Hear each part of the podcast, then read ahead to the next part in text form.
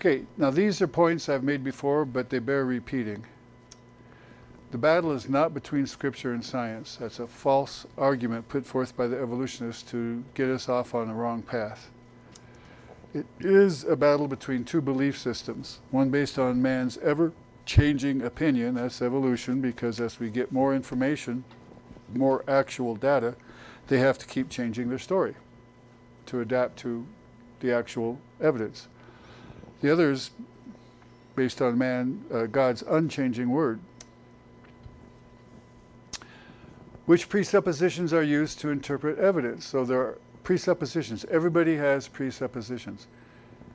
The, the evolutionist says to me, You have a presupposition. I say, Yes, I do. I presuppose that God's word is true and reliable and is understandable as He meant it to be. That's my presupposition. All right? Their presuppositions no God, no guide, no plan, no purpose. One o'clock. One o'clock. Okay, one o'clock's when the third session starts. All right. So, which presuppositions are used to interpret the evidence uh, is important because, as I showed you that one slide where the two different lenses looking at the same evidence, your different presupposition determines in how you look at the evidence. And this example of this business of this gap theory, someone presupposes that the evolutionary time frame is true and then tries to twist scripture to make it fit. So, which model best fits the evidence is uh, what we're going to look at in terms of dinosaurs. But in, throughout, it's always real science always ends up confirming Scripture because the author of the Word is the author of the world. He's one and the same, and he does not contradict himself.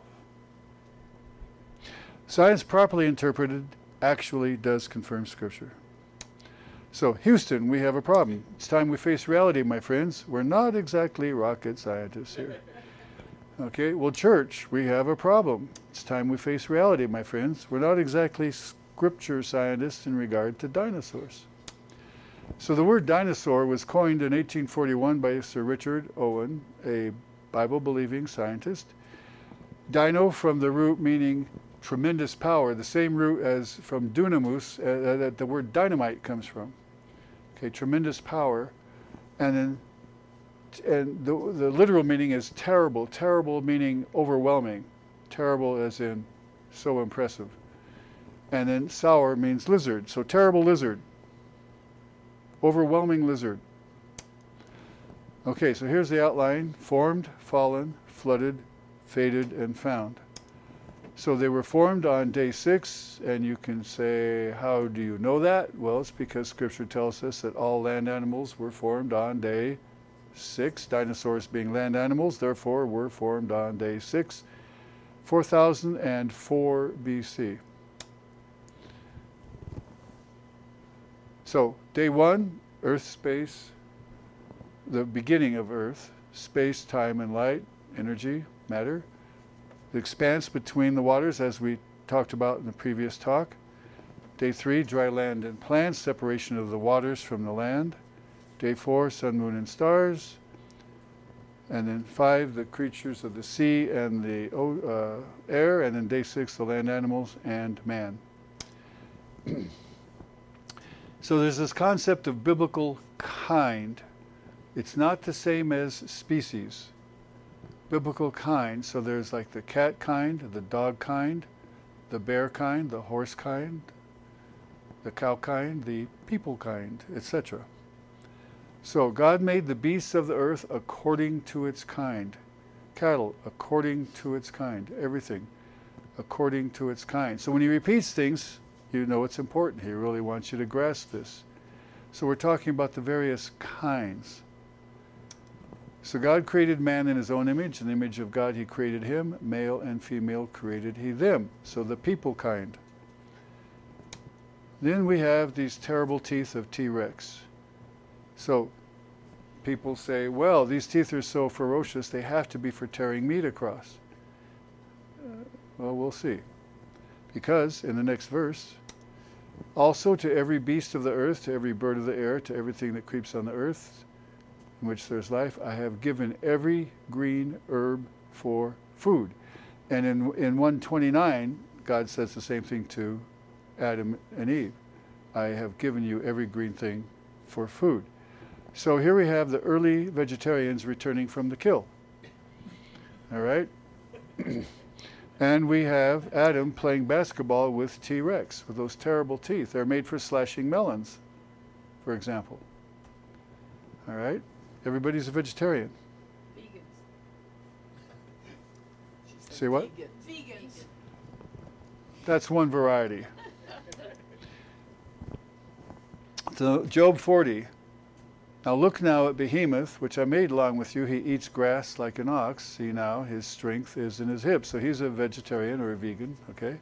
And his power is in his stomach muscles. So we'll, we'll be looking at this here in a second. So someone asked the question, how do you fit dinosaurs into the Bible? Well, the real question is, what does the Bible say about dinosaurs? In other words, don't try and cram something in. Read in Scripture what it says. And so we have the unfortunate instance here of these footnotes written by man, fallen man, who are adding things that are not inspired by the Holy Spirit. So, regarding behemoth, the hippopotamus or the elephant, well, no. Those are terrible footnotes that should be stricken out. So you have to start with Scripture, not try to put into Scripture what you want to add into it. So this is the basis. So back to this quote here, and his power is in his stomach muscles. Power in his stomach muscles. We're going to have a pop quiz here. Which has the biggest belly? the uh, balleri- ballerino, I guess you say, or the sumo wrestler guy. Well, how about the elephant, as the footnote referred to? So, does elephant have the biggest belly, the strongest belly? Does the hippo, as the footnote also says, maybe it's a hippo, maybe it's an elephant? Or how about behemoth, an apatosaurus type dinosaur? This would be the winner. All right. Also in Job, he moves his tail like a cedar. Sinews, meaning the ligaments, tightly knit, bones like beams of bronze, ribs like bars of iron. Okay, so we, so we have a cedar like tail. So here are cedar trees in Lebanon. So you see the one story building, stone building there for scale. These are monstrous, huge trees. So a tail like a cedar. Hmm. Not quite. Uh, also, not quite. Now that's a cedar tree. Okay, so when you compromise scripture with these footnotes, that's what you get. Okay?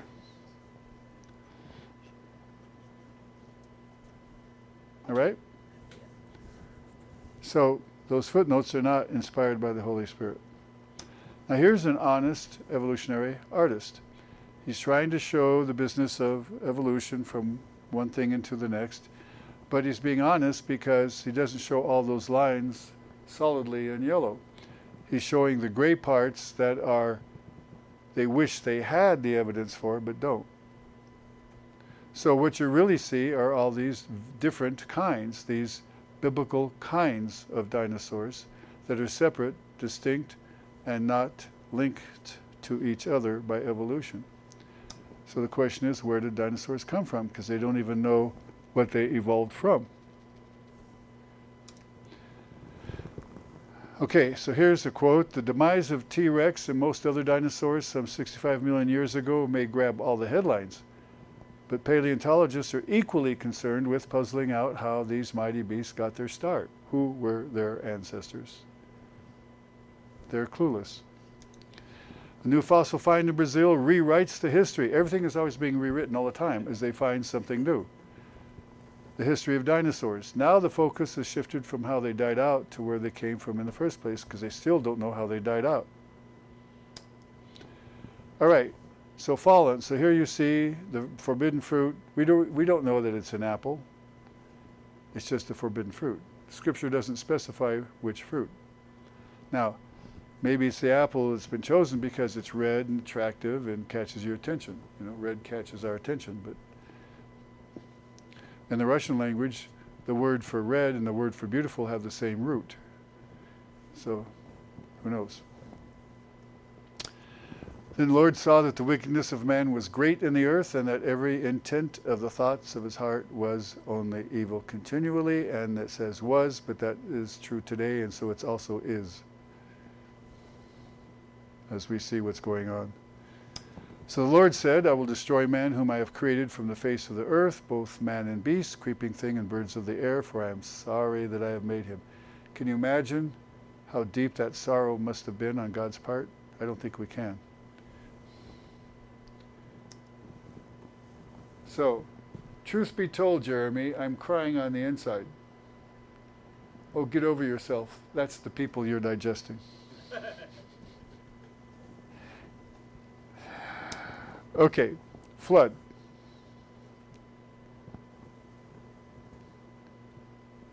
So the flood was 1,656 years after creation.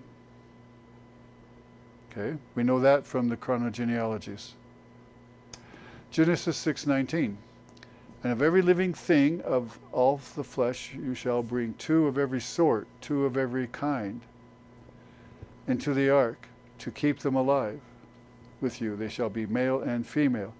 Next verse birds after their kind, animals after their kind, creeping thing after its kind, two of every kind will come to you to keep them alive.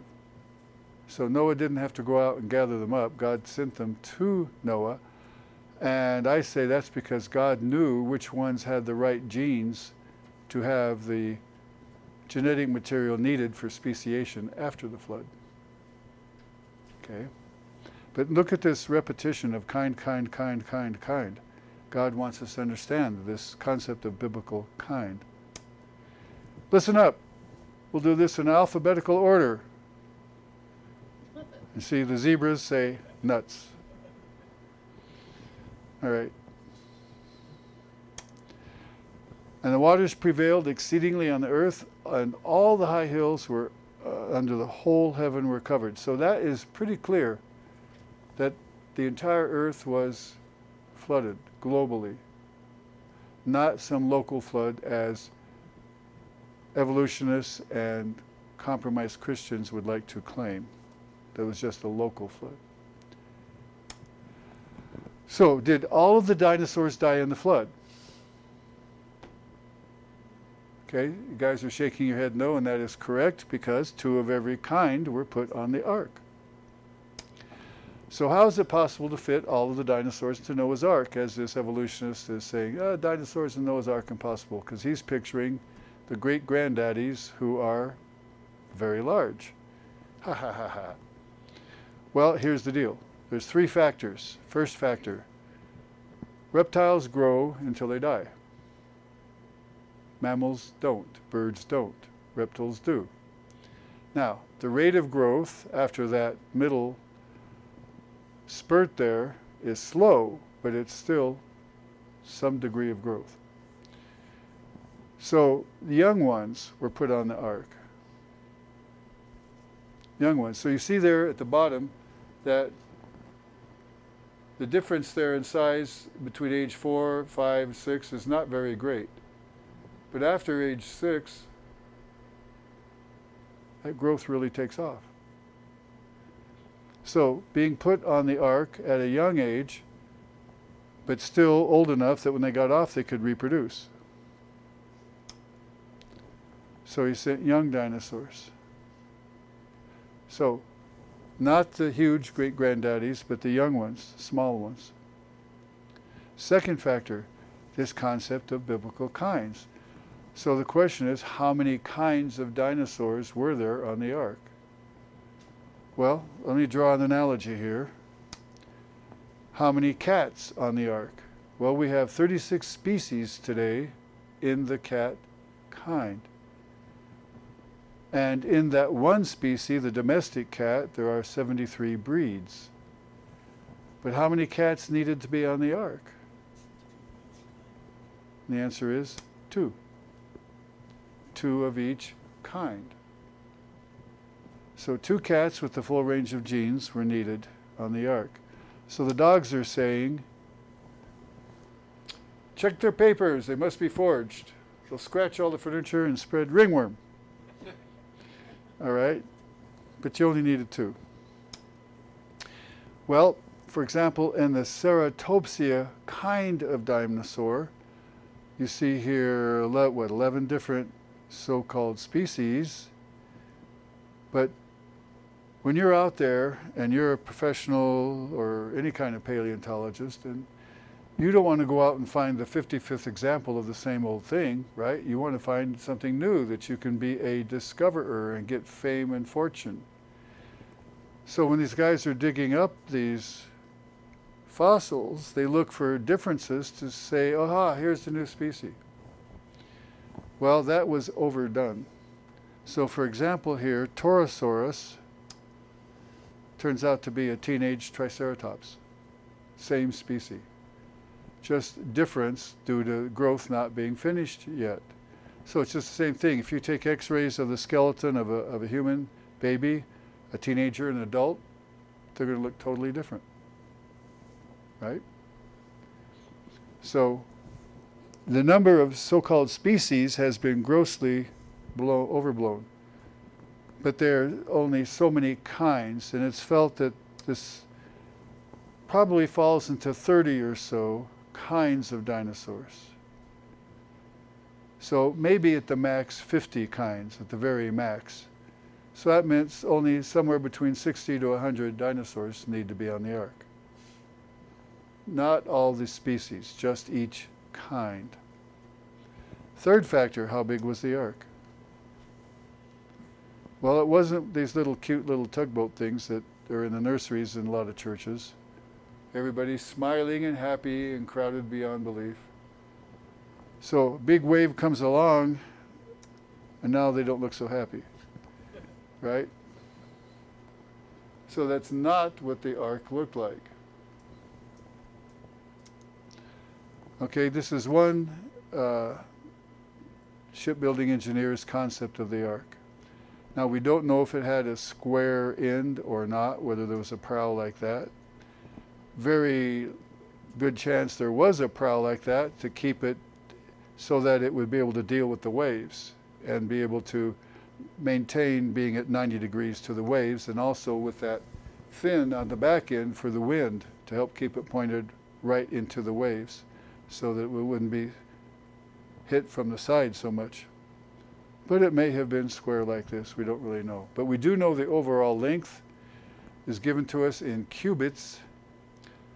And a cubit is the distance from the bend in the elbow to the tip of the long finger. That's a, that's a cubit.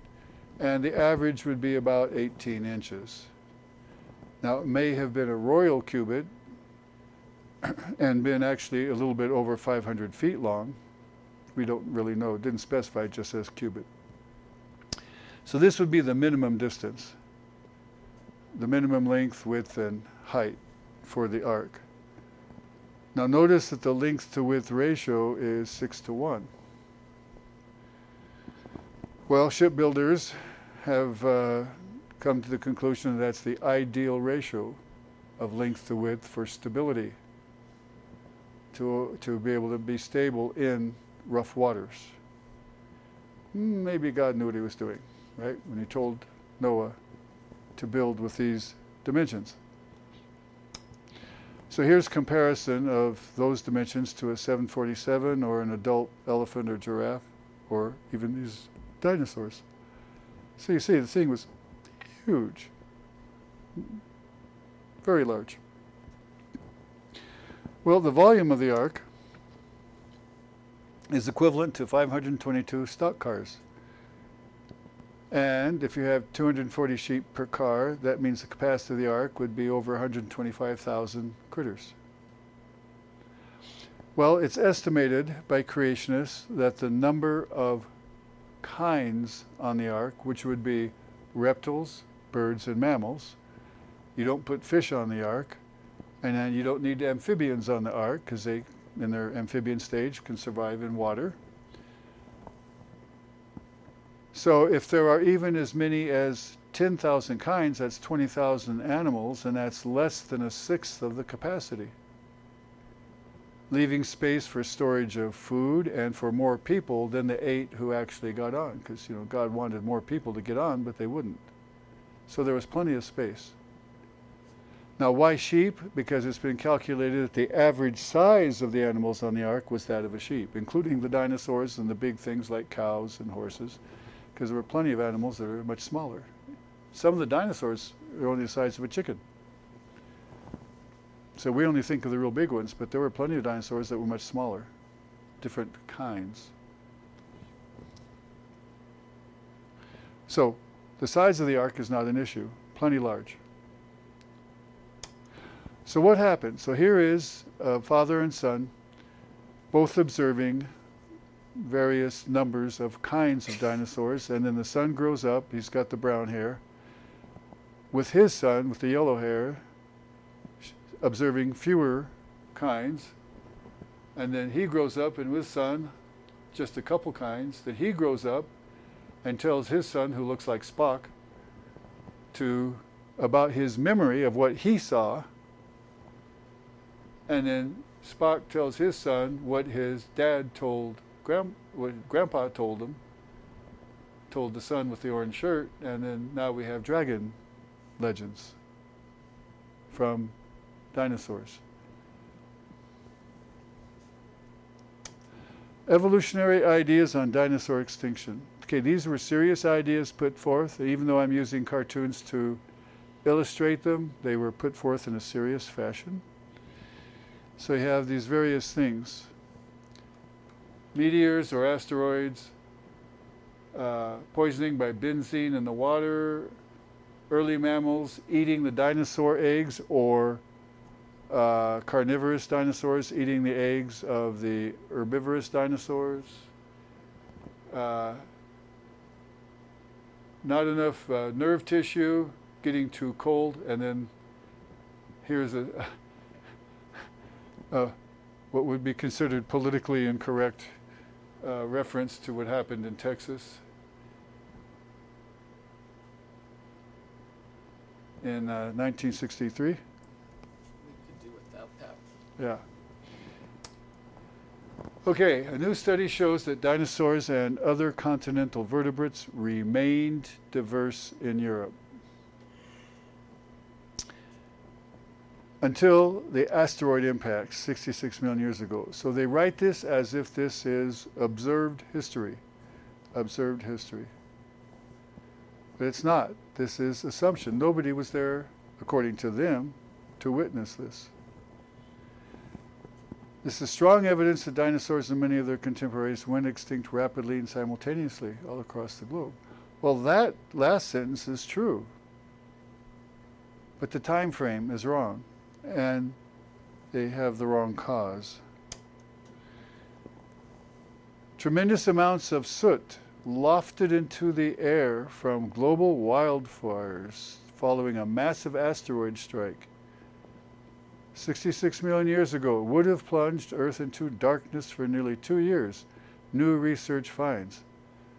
Well, you know, the nice thing with computers is you can make them to say whatever you want them to depending upon how you program them. This would have shut down photosynthesis, drastically cooled the planet, and contributed to the mass extinction that marked the end of the age of dinosaurs. So my question is, okay, so why didn't everybody else also become extinct and we have nothing? If there's no photosynthesis for two years. I asked that question of one of the young guys in one of these museums, and he said, well, that's because the small mammals went underground. That didn't really answer the question. Okay, so this is where that quote came from. So that's just from a couple years ago.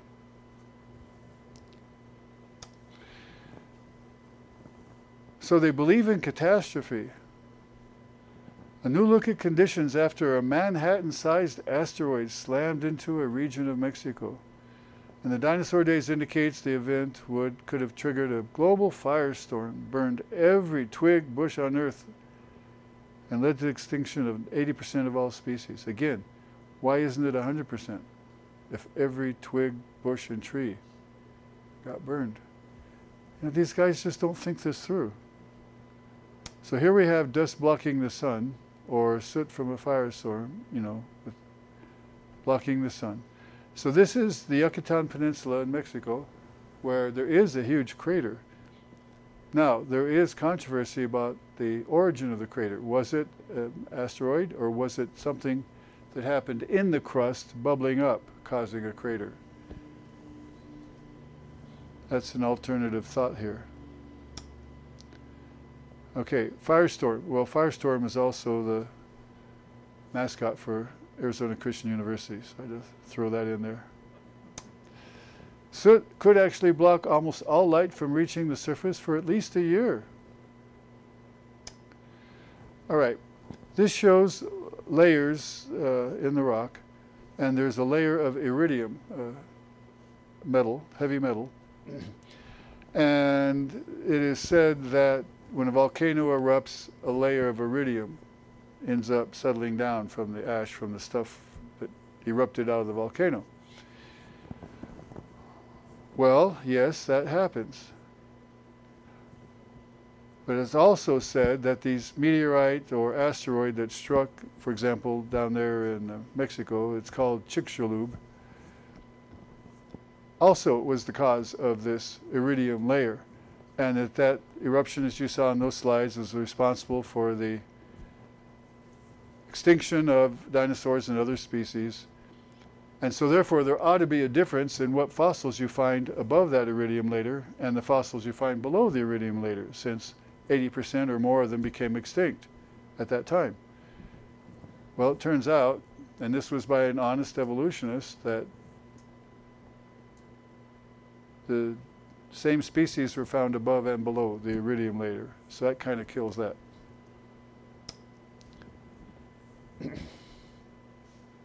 Researchers believe they have closed the case of what killed the dinosaurs, definitively linking the extinction with an asteroid, blah, blah, blah.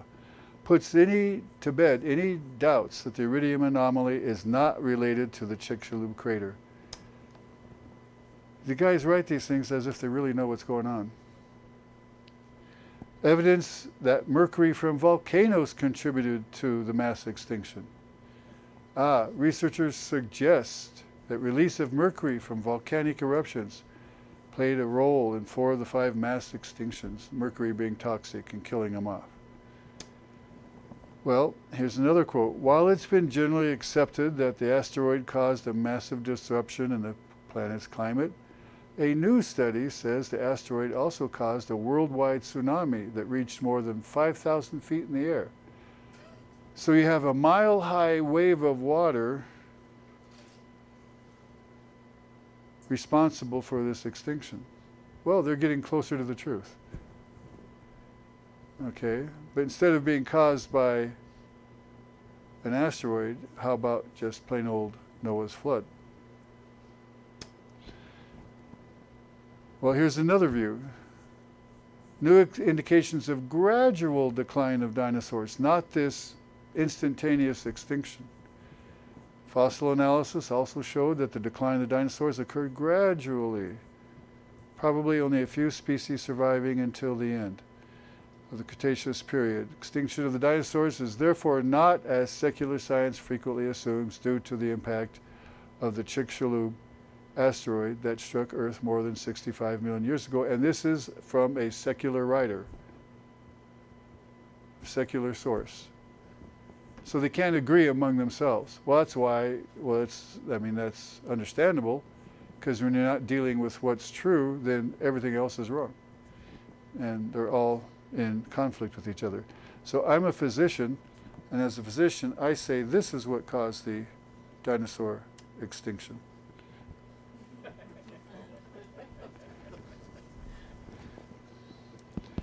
Okay, let's take a look at the biblical creation model. So this is depicting the pre-flood world at the bottom with the subtropical climate over all the earth. We have pretty good reason to think that because in scripture, uh, Adam and Eve were given the command to be fruitful, multiply, and fill the earth before the fall. Other words, before clothing. And so that implies that the whole planet was comfortable without clothing. No high mountains, no cold regions, no polar uh, frozen zones, everything comfortable. So there's that, and then you see the blue representing the water of the flood, and everything these yellow arrows showing the animals surviving the flood on the ark, and then you see the bars showing extinction at various times after the flood, when the animals got off the ark, multiplied, and survived for a while, and they became extinct at various times after the flood. So, with the different climate conditions, and this was real climate change because of the flood, then the developed the polar cold regions, um, horrendous storms, uh, huge hurricanes. Uh, they uh, calculate 100 times greater than the hurricanes we see today because there was nothing to impede them, no land for them to be slowed down by.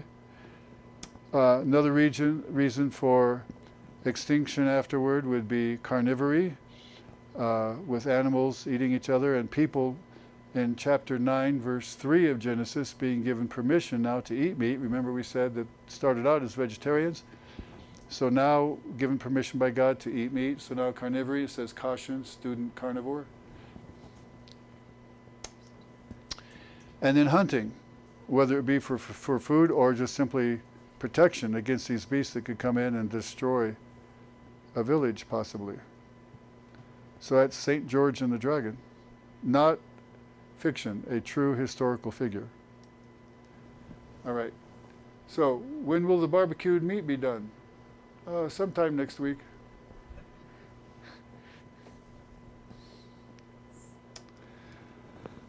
So there it is. There's the permission to be able to eat every moving thing that lives.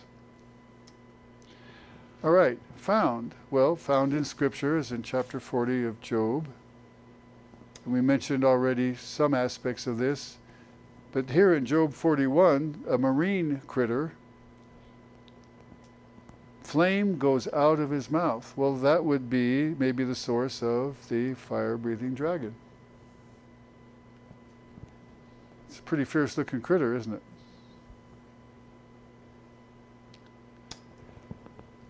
Well, here is showing uh, various critters in size uh, from the fossils, uh, marine type critters, uh, and compared to the size of a man. So some of these were pretty large, and some of them are much, much larger than these. But back to the fire breathing part, is we have a beetle alive today that puts out a mixture at 212 degrees Fahrenheit or 100 degrees centigrade that is very toxic and noxious to those things that would want to eat it, such as frogs. It's called the bombardier beetle, and it has these various uh, chambers in it that make these chemicals, hydroquinone, hydrogen peroxide, and when they come together in the combustion chamber, it creates uh, so much energy is released that it's boiling hot, and it has a jet nozzle that's uh, very movable and they can spray in any direction, uh, including underneath to spray in front of it, curve it down, to attack whatever is uh, protect against whatever's trying to attack and eat it. So this shows how there could have been something like this in this fire-breathing dragon. So therefore we have, oh, oh, quick Phyllis, get the hot pads. Okay, there's the Crusader in his metal protection. Found in the dictionary. Your retardation is disadvantageous. I propound you all vamoose with great importunity. And so the person says, oh no, dang, it's a thesaurus.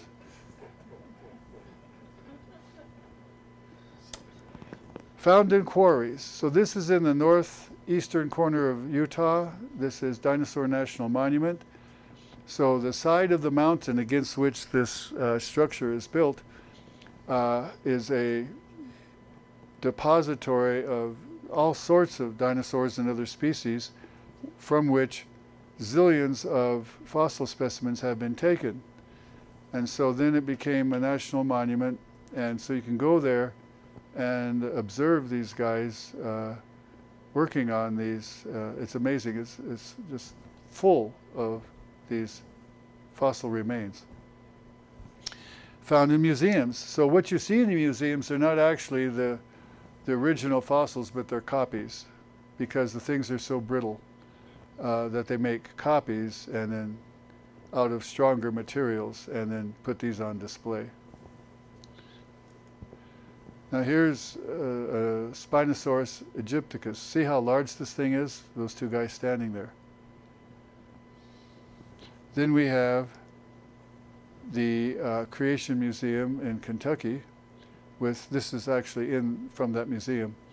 And you see here uh, one critter, and then they have another one that is one of these audio animatronic things that moves around and make noise with the prey there at the bottom. Well, they're also found in art, and there are all sorts of examples where people had observed these things and then in some form of art uh, recorded what they observed. Um, so this one was found in South Dakota, and the, here's the influence of uh, um, Hogwarts. What's that? Uh, Harry yeah, Harry Potter. Thanks. I've managed to never see it. Uh, in Natural Bridges State Park up in Utah, these petroglyphs. So this is where the uh, local folks uh, recorded what they saw on the rock, and so make it easier to see. Here it is in its original site, and then blow it up, and then there's the outline. So then you can look and see where you see the original out, not outlined up above. So they drew these things. They observed these things. And in a cave, this a winged critter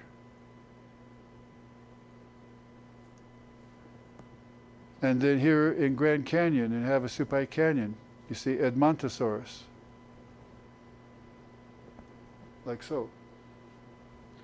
So these things have been observed by people and recorded. Down in Mexico, uh, the white uh, outline there of a hadrosaur.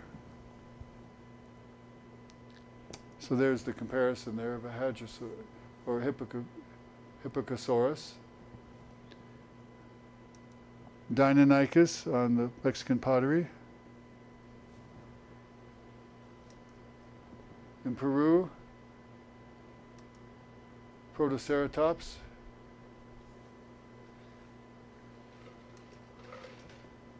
And then down in uh, the uh, Peruvian coast uh, along the Pacific Ocean, the uh, Mo- uh, Moche Indian tribe. And these date from the time of Christ to 1000 AD. In England, uh, this one, Carnotaurus sastrei. In the 1470s, whoa, 1470s. And here in Carlisle, England, in the floor is the tomb of Bishop Bell, and in the brass uh, frame around 1496, you see these carvings of these sauropods. Hmm. Wales, the flag, uh, this uh, winged dinosaur.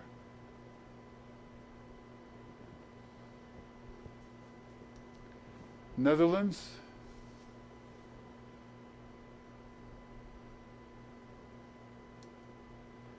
And in France, these three dimensional uh, depictions on the stairwell.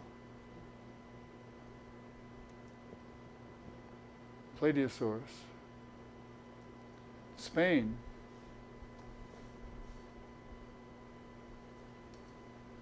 Germany. Look at these dates. These guys were seeing stuff. Italy.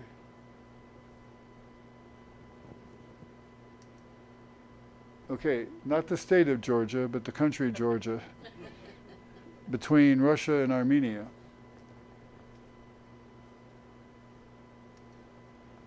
How about Roman mosaics?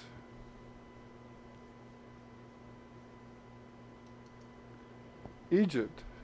Okay, so we're not talking just Europe or South America. Cambodia. There's three dimensional relief here.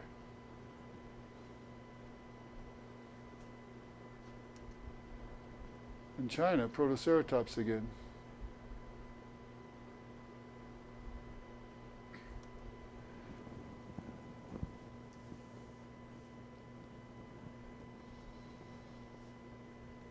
So, what do you think? How do you fit if you got a 4,000 year old Earth, okay, 6,000 6,000, and at the flood, you only get two of each kind, of each kind. kind, and that they're found all throughout the grove and only survive for a short period of time. How did, in, I hate to use the word, in evolutionary terms, how does that fit? It doesn't. Doesn't fit evolution at all. That's the point.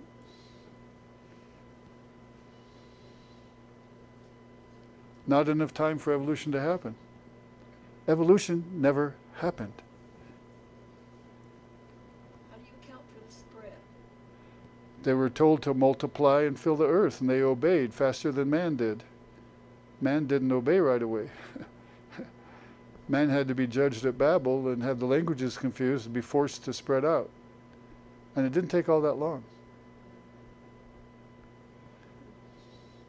See, you've been indoctrinated with too much evolutionary thinking and time frame. Well, I've had to argue it with other people, and, and I don't have an answer. These folks had to be post flood eyewitnesses. Didn't they write about, Sir, did they write about it? write about it? Yes, in 1500, 16, Well, uh, you mean like this? perhaps. Okay. Alexander the Great soldiers scared by great dragons. So in historical accounts, it's written down about these encounters.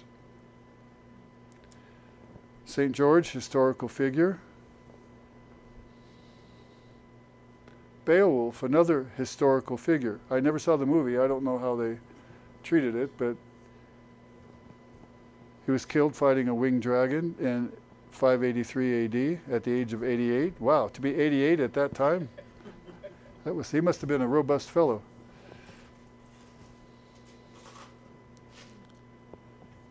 Irish writer in 900 AD records something that sounds like a stegosaur. The Chinese with uh, dragons to pull chariots in parades. Oh, this is modern. I just threw this in. These ice sculptures in China, couldn't resist these. Dinosaurs are fascinating to all people everywhere. Well, here in England, there are coins commemorating these various finds of dinosaurs. Now, these are from the fossils, not witness eyewitnesses of living ones. Oh, not a fossil. oh well, well, she's laid to rest now. I thought she was a lizard. All right, so here we have a T-Rex like going in the cave. Ooh, oh, ooh, and it spits them out. Why?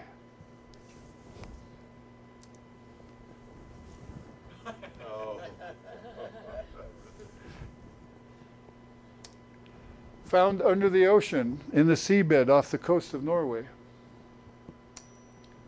So this is what they found, this plesiosaur bone.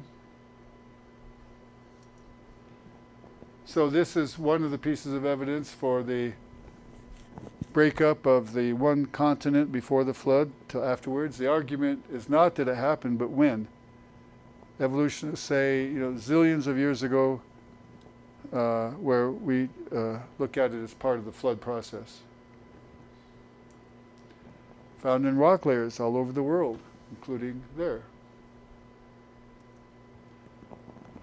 So here in uh, the eastern part of Montana, almost into North Dakota, town of Glendive. There's a nice creationist uh, dinosaur museum there, because that is the major, major deposit of dinosaur and other fossils in the Hell Creek Formation.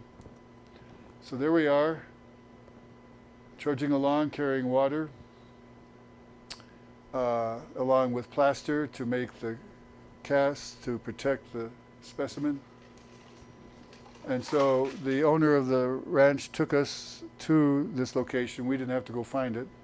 And that is a horn from a Triceratops that had been exposed by erosion, and the tip of the horn was already gone.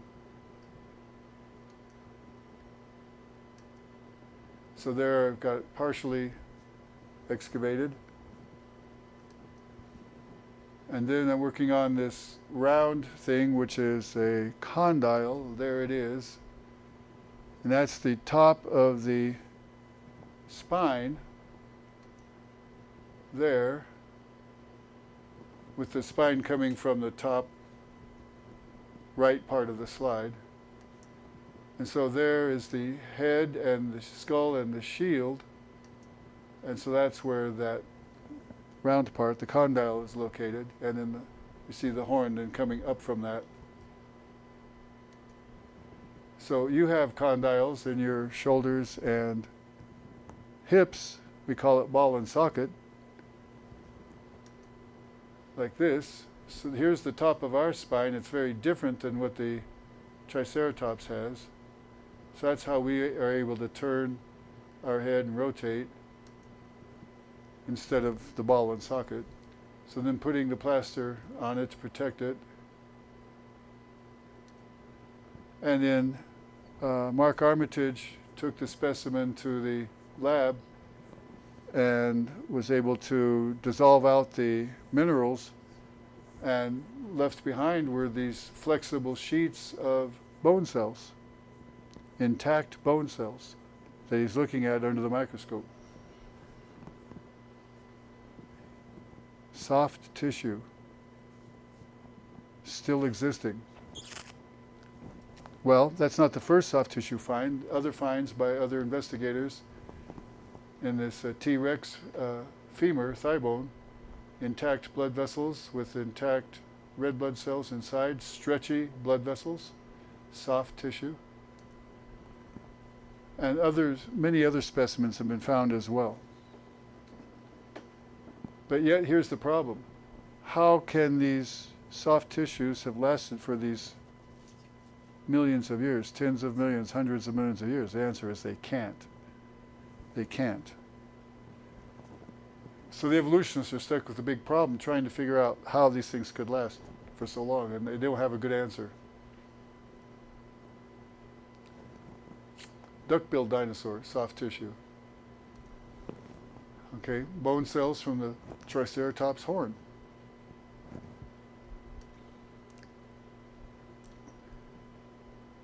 Fine detail, amazing stuff.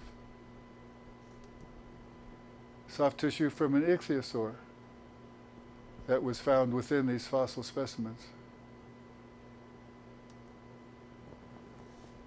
So that helps make it a little more visible as to what's there. Says the fossil isn't just a mineral replica of the original claw. It's likely two thirds dinosaur residue. I'll bet this specimen is maybe 70% organic material, in other words, not turned into rock. By volume, more than we'd think. It's first discovery of a fragment of a still soft and flexible nerve. Whoa. Flexible nerve can't be millions of years old. Well, what about carbon 14? Okay, here's this part, I'll blow it up, which translates to an apparent age of 22,000 years. Now, this is still outside the biblical time frame, but 22,000 is a lot closer than 65 million. And also, this uses assumptions that we're going to talk about in the next presentation uh, about carbon dating. All right, so different specimens still have carbon 14. They ought not to have carbon 14. Here's a whole list of specimens that have carbon 14. You never hear about this because this destroys the evolutionary time frame. It absolutely wipes it out.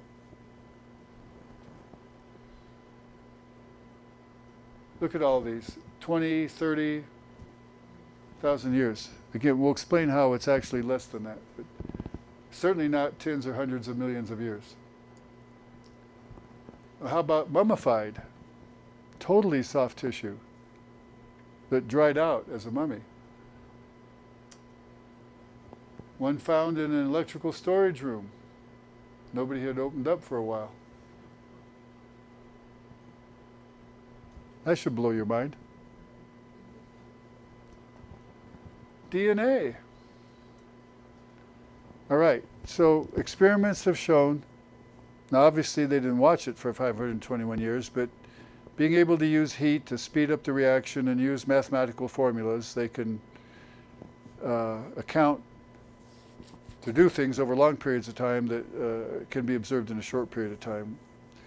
And so this shows that 3,600 years, only that amount of DNA is left from the original amount. Well, that fits perfectly well with the biblical time frame since the flood. So that's why we can find dinosaur tissue with DNA with fragments that are still there. But this also shows how this cannot have been millions of years. It's simply impossible to have DNA from millions of years ago. How can DNA remain so long without decaying? We do not know the mechanism behind the apparent relative slowdown of DNA degradation. Fancy way of saying just we don't know.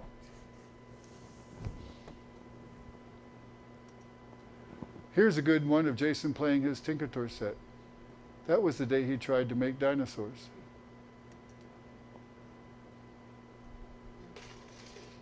That's supposed to be a dinosaur? No, it's a model of the DNA he was attempting to clone.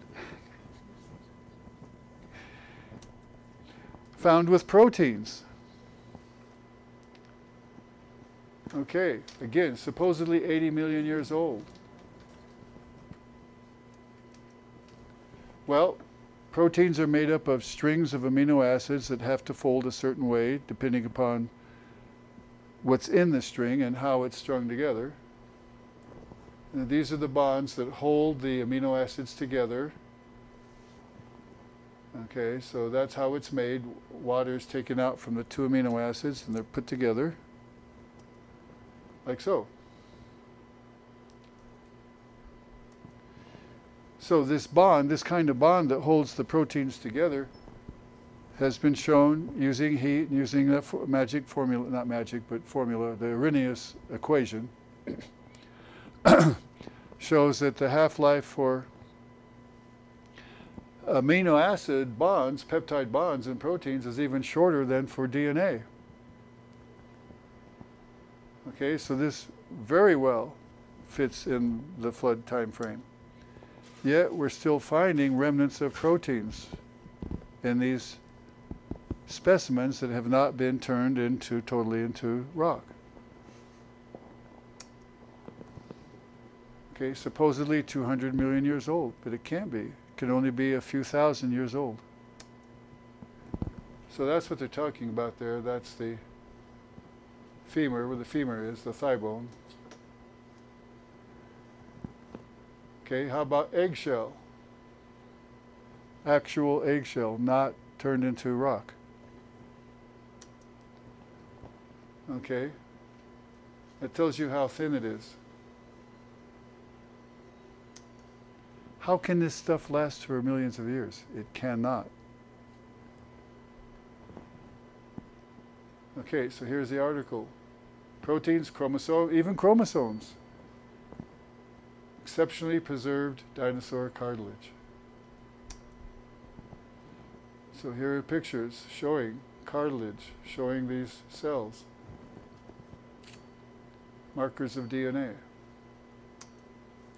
So, how you interpret this stuff, again, depends upon your initial assumption. Is the biblical history true or not? The identification of chemical markers of DNA in this uh, Hippocros, suggests it may preserve much longer than originally proposed. Additionally, as was suggested for protein fossilization, cross-linking may be another mechanism involved in the preservation of DNA in deep time. So they're grasping at straws, trying to come up with some kind of explanation to be able to have these millions and billions of years. But when you look at the fossil record, it's a record of death, disease, struggle, pain, suffering. So it's death before man finally evolves onto the scene, according to evolution. Death before man finally evolves. But Scripture is very clear. The wages of sin is death. Death can only be after mankind as a result of disobedience in the garden. So it's death as the result of man's actions. So you have this distinction here. It cannot be death before man because Scripture is saying death is after man. And yet the fossil record is a record of nothing but death millions of years old and they look as if they were laid yesterday as mom approaches. So the problem is the presupposition of millions and billions of years. Well, we have presumed evolutionary time frame, presumption, assumption. So evolutionists told us that this coelacanth evolved 400 million years ago and became extinct around 65 million years ago.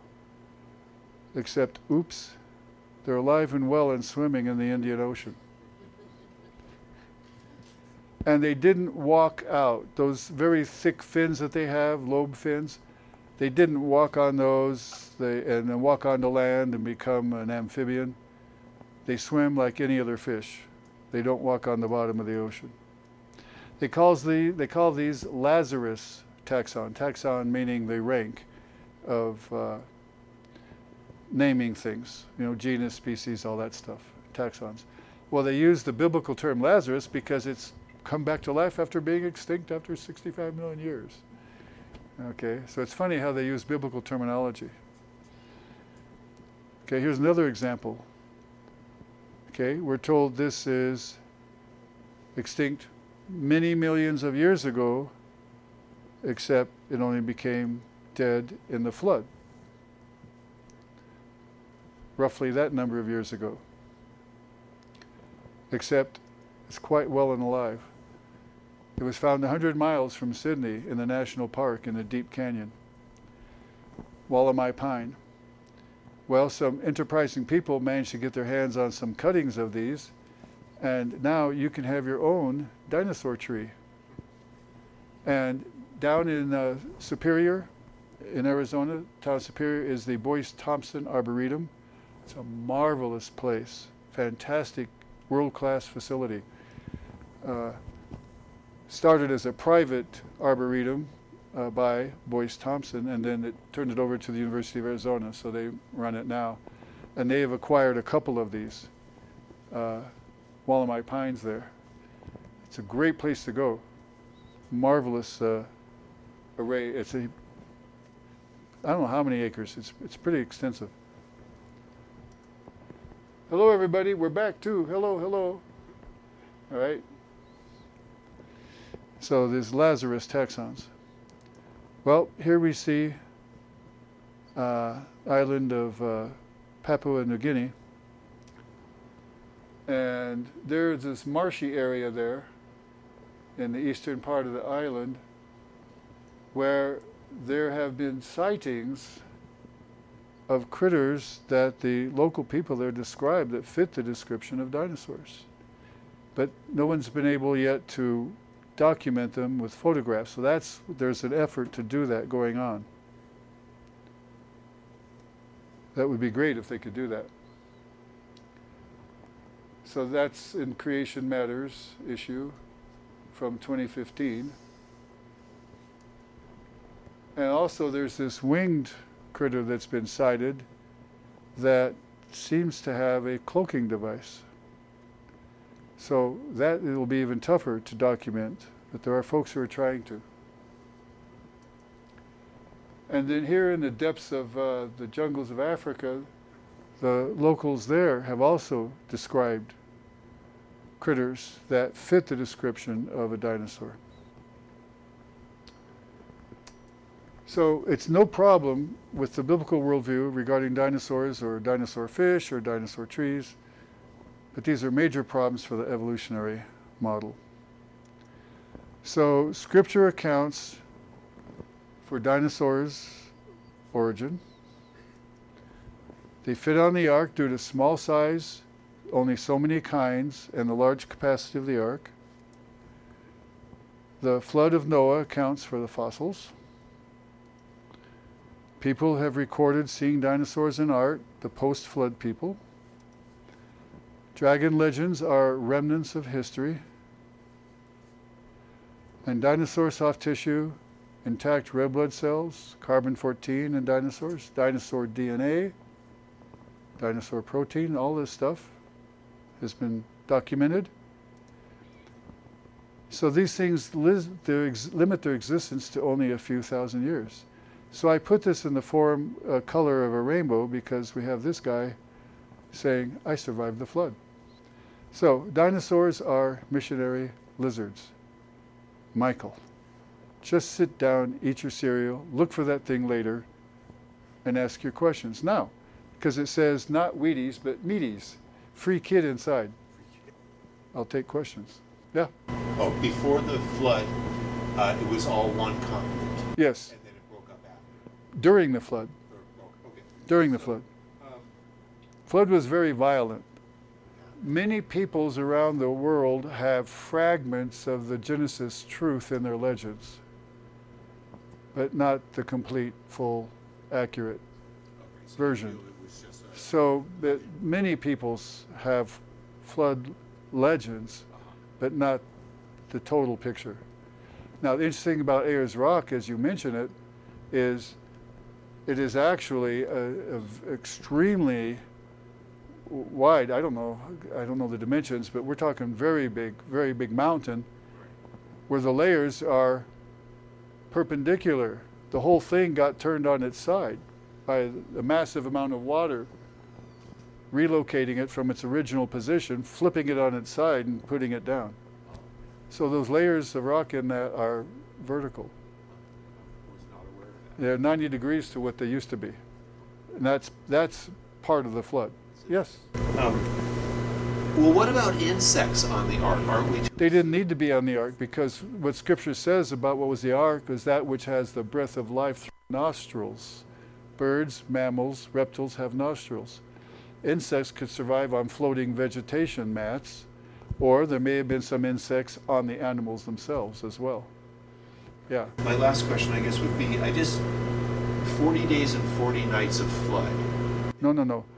That's of, of the water coming down. Well, okay. So my, my actual question is: I'm, I'm having trouble accepting or believing that trees and plants. I mean, I, I I know there are certain plants that will survive underwater, and obviously water plants. But take like the redwoods or things like that. How how could they have returned after being submerged that long? Actually, they were submerged much longer, five months. Okay, that's my question. Okay, they were submerged five months, so it's worse than you're thinking. Okay? Well, seed pods, for one thing.